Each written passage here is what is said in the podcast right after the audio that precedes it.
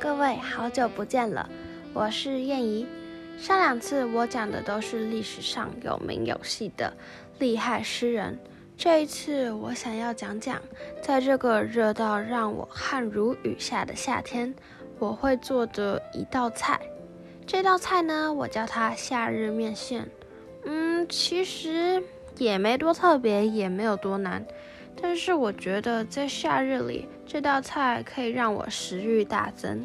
嗯，至于这道菜是怎么发明的，其实就是有一天晚上，我就是肚子很饿，所以就是饿了嘛，所以就想要去找吃的，所以我就去了厨房。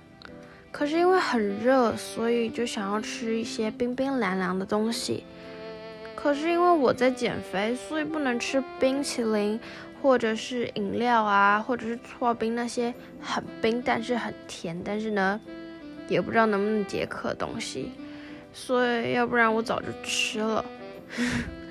所以我就想到在日本的那个流水面线，但是用膝盖想你也知道，我不可能家里搞一个，对吧？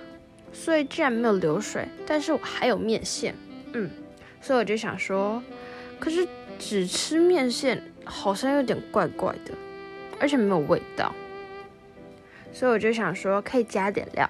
而这个料的部分，我觉得没什么特别要注意，因为我就是那时候家里厨房有什么就加什么的。我就加了香菇、大蒜、肉燥、豆干、虾米跟酱油哦，还有葱跟油。然后就是那个油跟葱还有大蒜，就是先丢到锅子里爆香。然后爆完香之后，就把剩下的其他那些料全部丢到锅子里面，然后就是炒到熟。啊，豆干要切，然后接下来就是重头戏了。其实也没多重头，就是水煮滚后，就是丢入三把面线。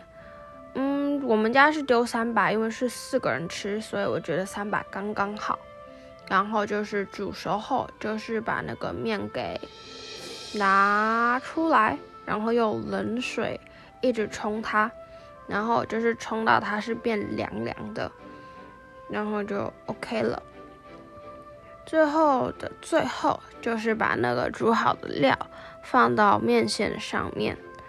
这道夏日面线，我个人认为是很好吃的。可是如果放太久的话，那个料会变凉嘛，所以吃起来就会有点油油的。因为炒菜是有用油。